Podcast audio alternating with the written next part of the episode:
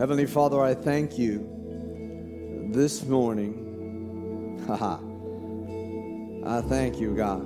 I thank you that you have given me a prophetic word.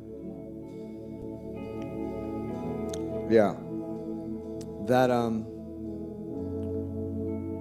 that will put in the hearts of every man, woman, and child the word there is still time. Father, and I thank you that as you, with your outstretched arm, reach out for us and say, There is still time. But there will probably come a moment that we'll run out of time. And so, Father, I pray that to every ear, every heart of every single person under the sound of my voice would hear you speak today. In Jesus' mighty name we pray. And everyone said, Amen, amen. Come on. I'm excited. I'm excited. I'm excited. Good morning. I'm excited. I'm so glad you joined us. Here we are back again as you guys are sitting in your homes and uh, I'm preaching to not an empty sanctuary, but just, you know, a few of our worship team uh, and a few of our media team out here. But you know what? You're super missed. Um, this will only be for a few weeks, um, and I'm excited about it. You know, the the the message today is kind of funny because you know we were going to have John Ramirez that had to get pushed back. All kinds of stuff started happening.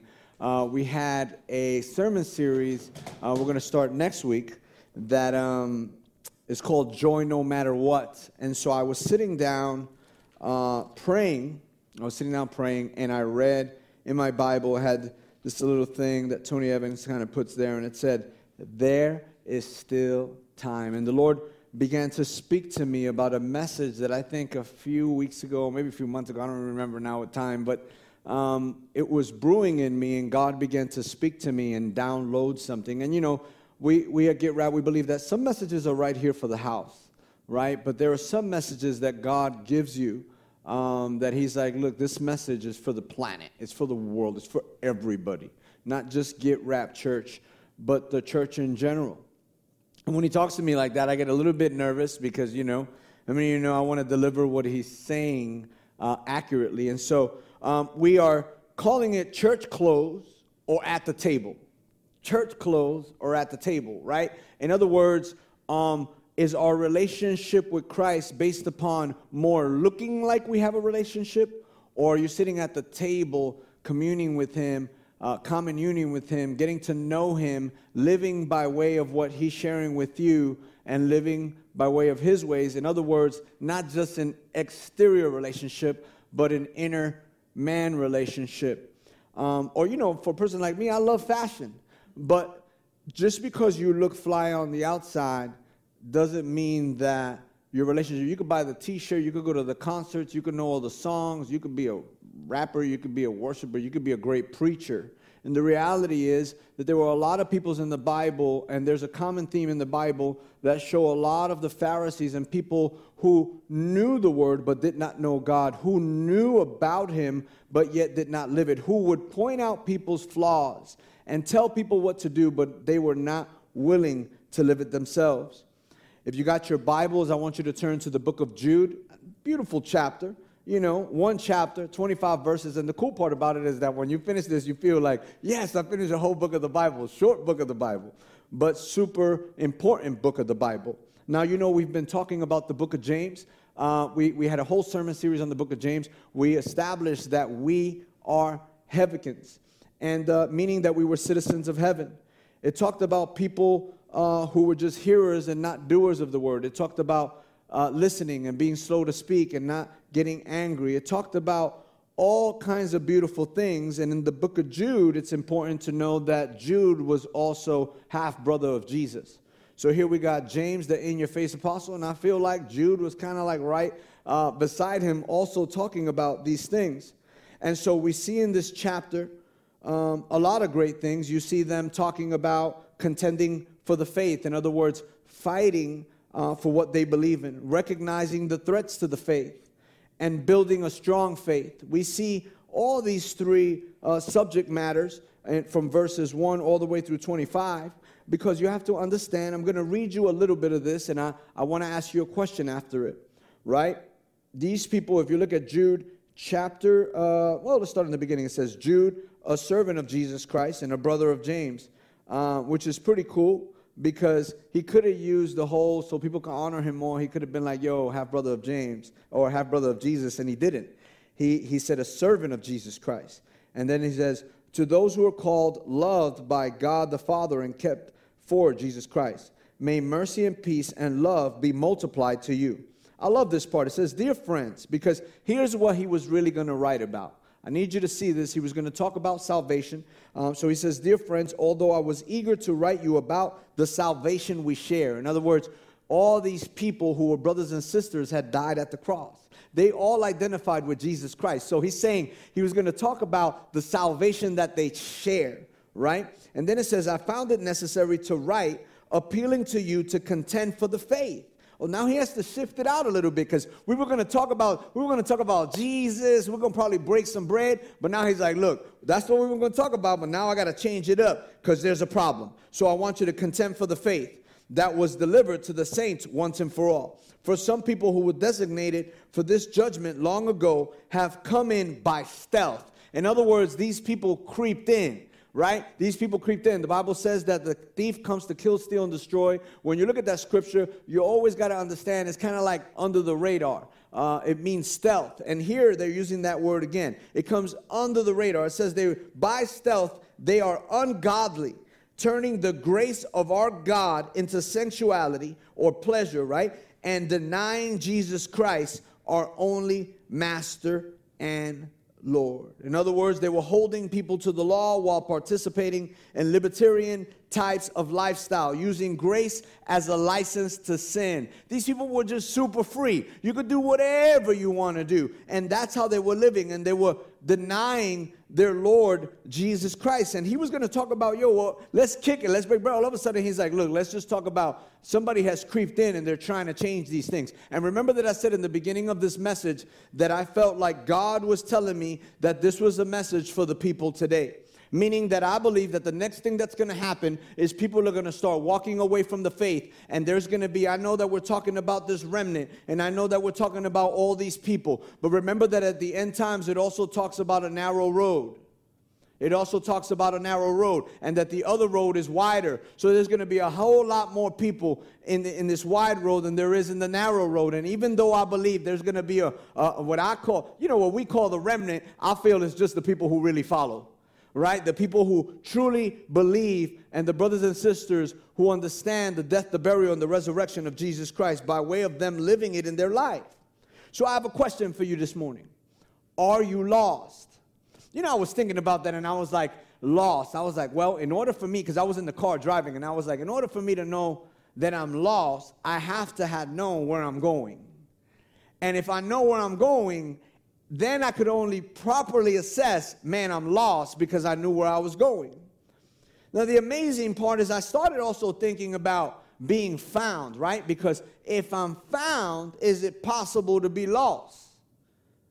If you're found, is it possible to be lost? I don't know. I'm asking you some questions to get you thinking before we jump into really what I want to talk about. So you could be, is it possible to really be lost but you think that you're saved or you think that you're found because you appear to be that way. It appears that you got into the right place, but you wind up figuring out that you're lost. And is it possible to be lost and really be able to be found? And I know right now you're like, what is he talking about? Okay, we're going to jump into this text. Are you ready? So it's Jude chapter 1, uh, verse 11 through 16. And, um, you know, because I believe that you could be in a garbage can long enough and smell like garbage and you won't really smell the trash because you've been in there for so long that you really don't know that you are lost, yet you think you're found. You following me? Okay, so Jude 1, 11, 16. I'm going to read it in the Passion Translation, and I'm probably going to read 17 right here from the verse right here in the uh, CSB translation. Uh, so here we go. Okay, it says, How terrible it is for them for they have followed in the steps of Cain. They have abandoned themselves to Balaam's error because of their greedy pursuit of financial gain. And since they have rebelled like Korah rebelled, they will experience the same fate of Korah and likewise perish. I'll explain that to you here in a minute. He got swallowed up. But here it is. These false teachers are like dangerous hidden reefs at your love feast. Now, you know, get right, we're all about love. Love is here, love fast. So, you know, I love how they use the term love feast, right? So these people have creeped in and they are now sitting at the table, kind of like a Judas. They're sitting at the table um, at your love feast, lying in wait to shipwreck the immature. Now, I think that's powerful, right? Because they're going after the ones who really don't spend time with Jesus, but are saved. They're going after the immature to try to twist them and bend them in the way that they want them to go. That is trying to pull them away of what Jesus really wants to do in their life. And then it says, they feast among you without reverence, they, they eat among you without respect having no shepherd but themselves. In other words, these people are their own lords, these people are their own saviors. They don't spend time listening to the direction that God wants to take them in. They still all about themselves, having a form of godliness but no power thereof. They are clouds with no rain, swept along by the winds like fruitless late autumn trees, twice dead, barren, and plucked up by the roots. Come on. They are wild waves of the sea, flinging out the foam of their shame and disgrace. They are misleading like wandering stars, for whom the complete darkness of eternal gloom has been reserved. Enoch, the seventh direct descendant from Adam, prophesied of their doom when he said, Look, here comes the Lord Yahweh with his countless myriads of holy ones. Come on, they were rolling deep he comes to execute judgment against them all and to convict each one of them for their ungodly deeds and for all the terrible words that uh, ungodly sinners have spoken against him. These people are always complaining. These are some of the clues right here of what some of those people look like. They're always complaining and never satisfied, finding fault with everyone. They follow their own evil desires, and their mouths speak scandalous things.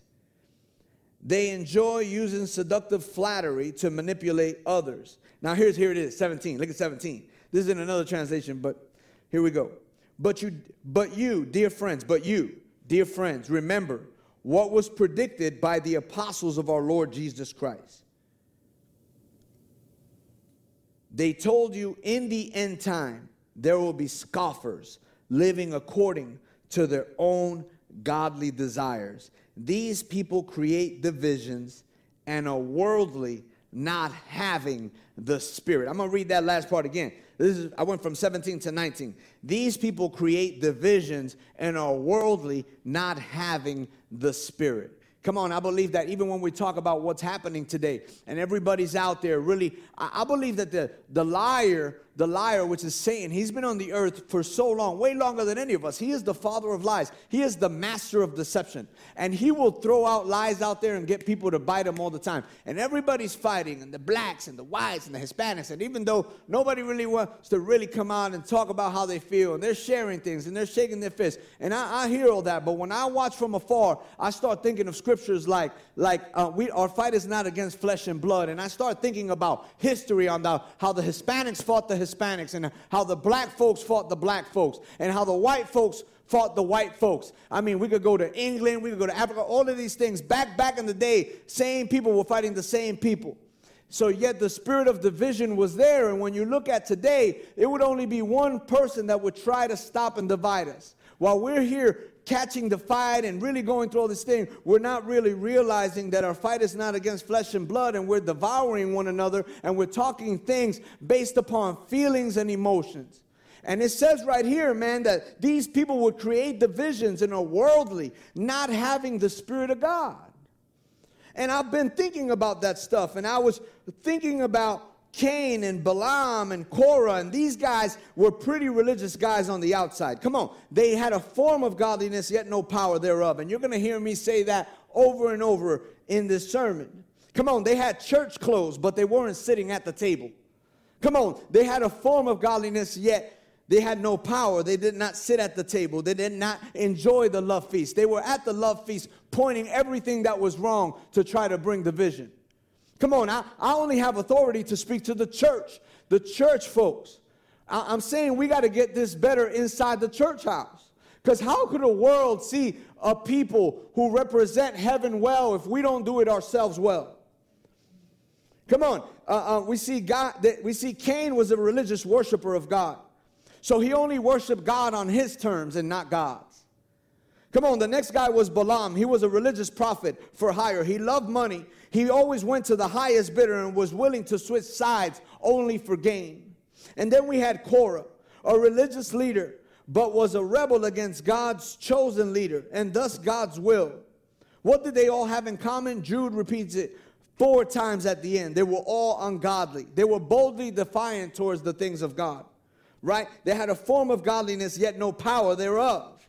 Come on, they had a lack of respect for what was of God and sacred. Come on. Jude throws the word sinners. It means a person devoted to sin. Come on, you're all in. You follow anything that would cause you to sin. Someone whose very nature opposes God and his will. I want to take you to Second Timothy real quick. Second Timothy. Let's go to Second Timothy. I need you to understand something. When you think about Korah, he led 250 men in rebellions against the leadership of Moses. Come on, there's a lot of people out there that are always talking about the leadership that God puts in place. Think about it. Everybody's fighting. There's all kinds of division, whether you're Democratic, Republican, all of this stuff. Everybody's fighting, everybody's fighting, everybody's fighting. And the reality is there's only one person winning there. The earth opened up and swallowed Korah alive. Things of the earth enticed the false teachers, and they would be swallowed up by their greed and everything that the world had to offer. I wanted to take you to um, 2 Timothy 3. I'm just going to read this. It's okay if I read scripture, right? We're in church. It says, But know this hard times will come in the last days. For people will be lovers of self, lovers of money, boastful, proud, demeaning, disobedient to parents. Come on, ungrateful, unholy, unloving, irreconcilable slanderers, without self control, brutal, without love for what is good traitors, reckless, conceited, lovers of pleasure rather than lovers of God, holding to the form of godliness but denying its power. Avoid these people. I'm going to read a little bit more. For among them are those who worm their way into household and deceive gullible women, overwhelmed by sins and led astray by a variety of passions. Come on, watch out, ladies. Always learning and never able to come to a knowledge of the truth. Man, that rocked me right there. Always learning, but never coming to a full knowledge of the truth because they did not experience the cross of Christ. They did not deny themselves and follow Jesus. Come on, you're only a disciple when you're following Christ. And here you have people who were puffed up in their knowledge. Oh, it's so good. It says, just as uh, Jannes and Jambres resisted Moses, so these also resist the truth. There are men who are corrupt in mind and worthless in regard to the faith, but they will not make further progress, for their foolishness will be clear to all. In other words, we're going to see who these people are, as was the foolishness of Jannes and Jambres. Man, you go on in the scriptures, and it talks about you continuing in what you have learned and firmly believed. Brothers and sisters, I think we're coming to one of these times where we're really going to see if it was just about church clothes or were you sitting at the table. I was talking to my son today earlier. I was talking to somebody, I think it was my son, and um, I was sharing that. I said, Man, you know what? It's crazy. Like during coronavirus, everybody started sitting at the table and having relationships again. And everybody really started talking again. And everybody started caring about what the other person was thinking. And even during these times where all the injustice is happening, people finally are coming to a table to really hear each other's sides. And all of these things are happening. And I started thinking, man, God, it would be like if I'm always hanging out with love, I'm going to become like love. And the things that are important to God are going to be important to me. And what God loves, I'm going to love. And I was thinking about the things that are important to God and how those things should be important. But if you're not spending time and you're just reading the verses to point out what everybody else is doing wrong, then you're not going to have fruit. You're not going to have fruit. A form of godliness denying the power. When you look at that, you look at, I, I, I don't know about y'all, but I, I mean, I'm Puerto Rican. And so I think most Hispanic homes, or maybe, I don't know if you had it, but we had plastic fruit. In other words, plastic fruit, if you eat that, there's no nutritional value. There's nothing good that comes out of plastic fruit. And when you are just about church clothes, but not really sitting at the table, you're plastic fruit. In other words, there's nothing nutritional. Nobody can actually eat from the fruit that you have, whether it's love, joy, peace, patience, kindness, goodness, faithfulness, gentleness, and self control.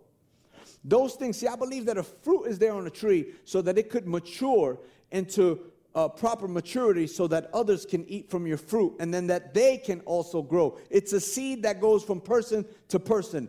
Everything that Lord made, made it with seed in it so that it can go from that to creating another and creating another and creating another. Therefore, we can be fruitful and we can multiply, and it starts in our homes.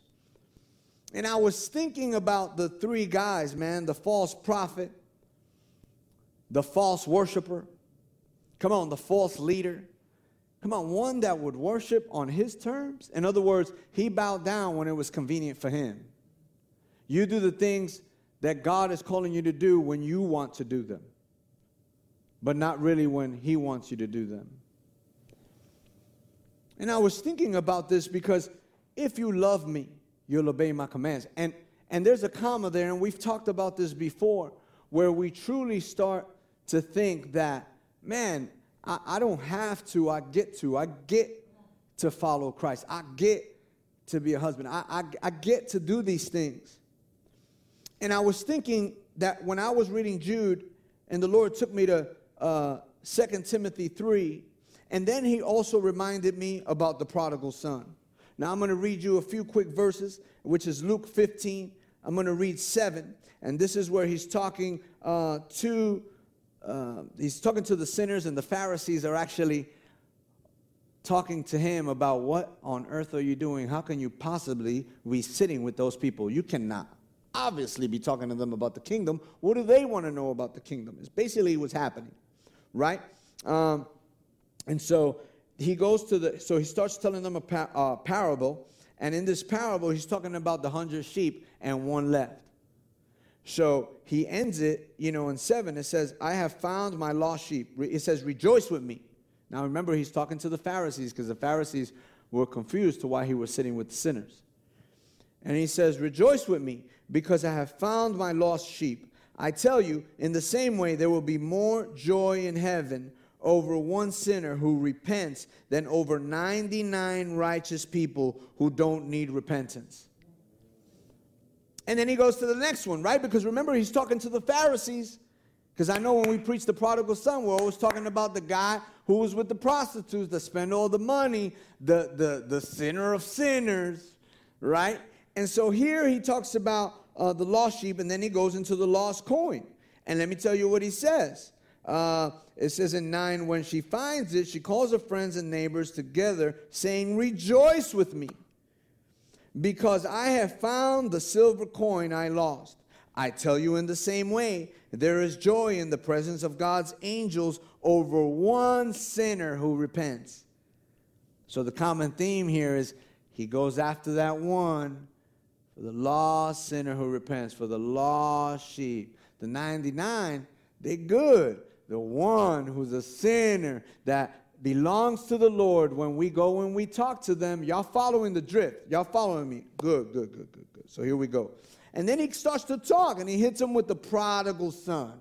Now remember, he's still talking to the Pharisees. He's still talking to a form of godliness, yet no power thereof. He's talking to people who point everything out. He's talking to people who weren't willing to live it themselves. Come on, they were legalistic. Come on, they with the long beard, and they would talk to people and they would tell them, Yo, you're doing this wrong and you're doing that wrong. But they really weren't living it for themselves. And the whole objective here is Jesus is giving them a parable to show them what God looks like.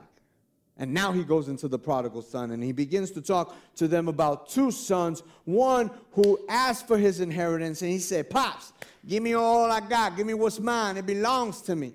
And he goes out into this place and he goes, he gets high. No, that's my story. Uh, okay, he goes out there, he hangs out with the prostitutes, he probably drinks it up, he goes to the strip club, he goes everywhere. He didn't bump into heels to halos that night. He just went into the strip club and he lost it all. Maybe that's how you feel today. Maybe you're like, man, that's me. I'm lost.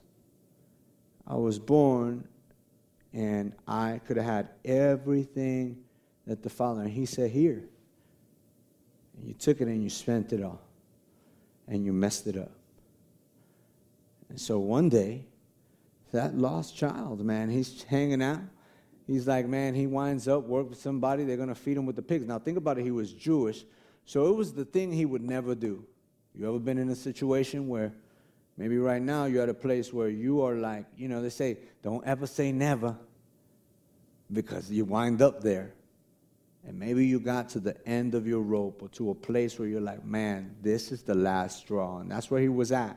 It says he came to his senses and he was finally like, Ah, the servants in my father's house are living way better than this. So he runs back to the father. The father with open arms, you know, he throws the party, big old party, love feast, man, puts the ring on it, does all these things, and blesses him. And then there was a second brother who you who was living in the house. He was hanging out, he worshiped, he prayed, he did all of these things. You heard he was probably worshiping in the morning, long rep- rep- rep- rep- prayers that were repetitive, doing all of these things, standing probably, look at me. Because even he says, man, I was out there working.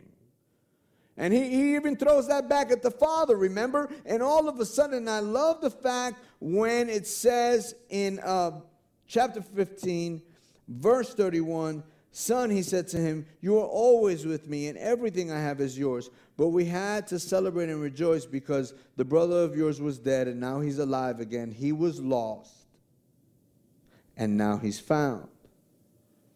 If you look back at the verses right before, and it says he became angry and he did not want to go in. Man, I'd been in my, I'm like, he didn't want to go in. And I started thinking he got mad when he gave everything to the other one, and he was the first brother. So he was he was he really just with that father for what the inheritance that he could get? Was that the reason why he was out there doing works, doing all these things? But yet, when the father asked him to come in to get excited about the lost brother who once was dead but now is alive, the brother who had been in the house gets angry. And I started to really look at the scripture when it said he was angry and he did not go in.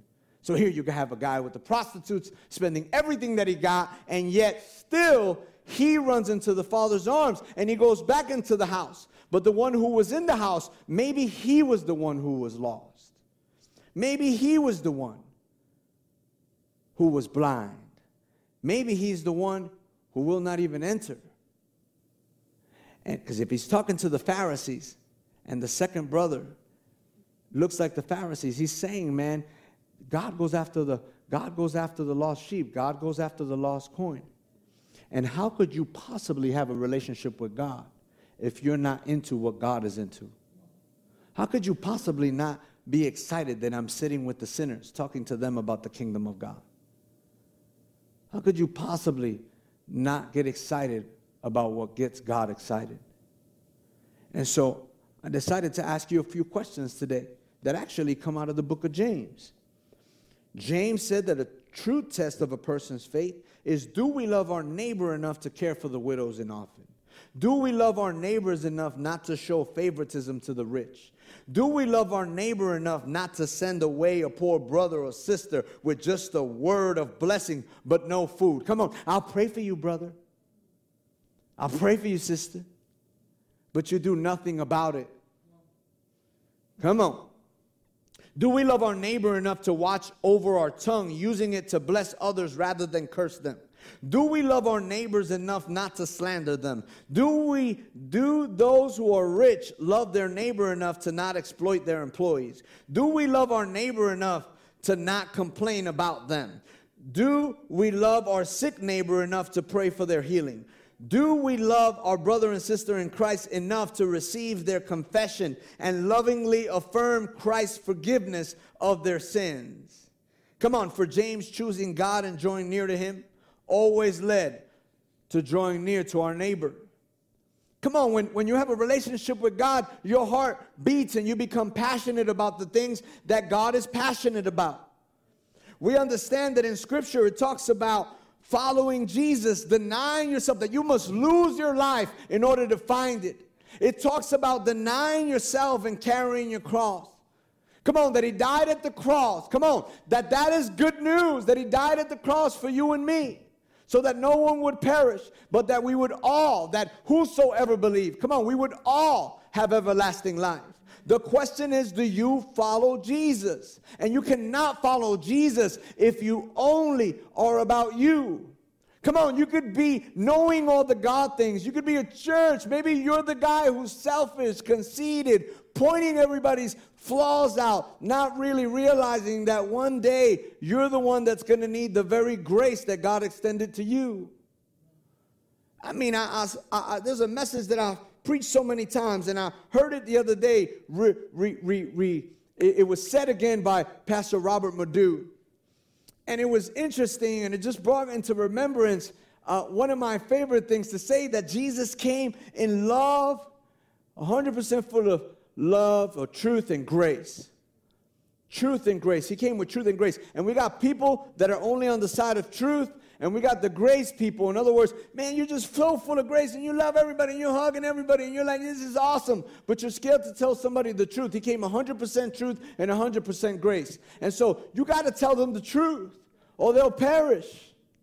And then there's the other people who got all truth but no grace. Not realizing that they're walking around with a big plank in their eye, pointing at everybody at what everybody else is doing wrong, not understanding that one day the very same grace that they're not extending, they're going to need it.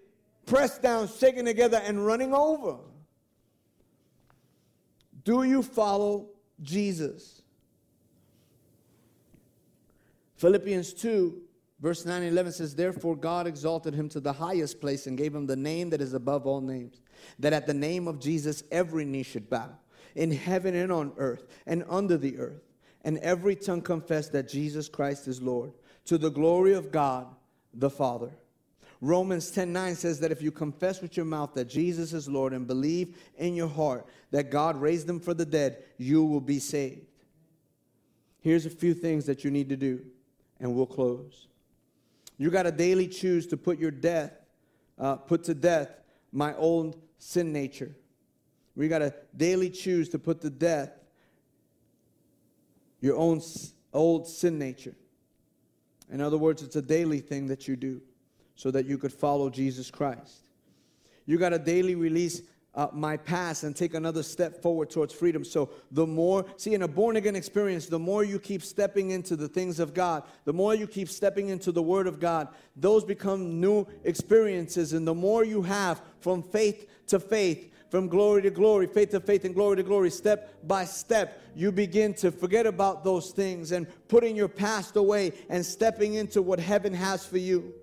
Come on, your daily pursuit of God's plan for my life. I got to pursue God daily. I got to pursue Him daily. He may say, hey, did you count the cost? A lot of times we think, man, is this going to be just this genie, man? Uh, you know, we preach we preach for times like this. I hear brothers out there preaching the gospel, talking about uh, the times that are coming. Man, for years we've been preaching about all these things that are going to happen. And guess what? People just came to church to numb the pain for a moment when God wanted to heal you for eternity. There are times like this and times that we're coming into, and that's why they were preaching the word. You got to think why they were preaching the gospel. They were preaching the gospel for perilous times. And at this time, we're starting to realize that maybe what God's been telling us the whole time has been to prepare us for a time like this. My question is are you sitting at the table that He's invited you into? I love the way the Passion Translation says that. He says, the love feast. What a beautiful description of what the church should be like. We celebrate the love of Christ through communion, worship, teaching, prophesying, fellowshipping together, and our love for one another. Are you sitting at the table that He's inviting you to? You know, and these guys, when they sat together, they had common union. They were like minded. They, they, they always went to the cross, they always spoke on what Jesus had said, and they fellowshipped. See, the whole thing about life is becoming one with Jesus. It's becoming one with your groom. I mean, they call it a marriage. When you become one with your groom, that is Christianity in a nutshell. Is that you have to die to yourself, lose your life, so that you could find your life, and then you begin to become one with your groom. Now, the cool part about that is that when you're becoming one with your groom, he goes everywhere with you. Everywhere you go, he's there with you. And at the same time, everywhere I go, I'm there with him. And he talks to me and he walks with me. And so, my question today, right there where you're sitting, is are you who are you? Are you the one just with church clothes? You, you have a form of godliness, yet you deny its power. You don't follow Christ. You, you basically talk about Christ. You know some songs, but in private, you don't have a relationship. And only you would know that. And this is not a message of condemnation. This is Him outstretching His arm right there where you're at at home to tell you that He loves you and He's inviting you in. He's like, man, these are the things I love, right? Like in that case, it was his brother getting saved. He's like, these are the things I love. I, I love prayer and I love uh, communion and I love worship and, and I love what the Father teaches. And I love being kind and peaceful. Blessed are the peacemakers. He said all these things that he loves, and he's like, You like come inside, sit with me at the table. The question I have for you today is are you out there angry at God? Are you out there sitting and stomping your feet and not wanting? Or maybe you had a relationship with God and you walked away. Or maybe you feel during this whole pandemic and all this stuff, you're losing your faith. And guess what? He's sitting there, he's inviting you in to sit at that table. And if that's you, right there in your home, I want you to stand up. Stand up. Why? That's not no magical thing, but I believe you're standing up and I want you to close your eyes and I want you to lift your hands. And I want you to see him inviting you to the table, the love feast, the grand love feast. And he says, Hey, man, I'm knocking at your door, the door of your heart. I'm knocking. And I want you to let me in. And now you're sitting at that table and you guys are talking. And he's like, Do you believe in me? And if your answer is yes, says when you believe in your heart, you confess with your mouth that He's Lord. Now He's Lord of your life. That means that now there's a daily death in following Him. And so, right now, if you said yes, that you're willing to sit with Him at the love feast, I want you to hashtag love feast. Hashtag love feast. If you were a guy who got up and walked away but you're coming back and you're like, man, this message really spoke to me. I don't want to be the guy that's just wearing church clothes. I want to be the guy that's sitting at the table. I want you to hashtag at the table. And what's going to happen right now is we have prayer partners ready to pray with you as I close out in prayer.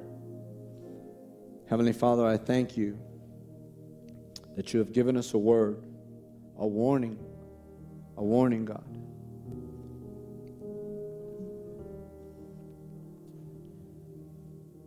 Father, we will not take it lightly. I know that you love us. And so, therefore, that's why you gave us truth this morning.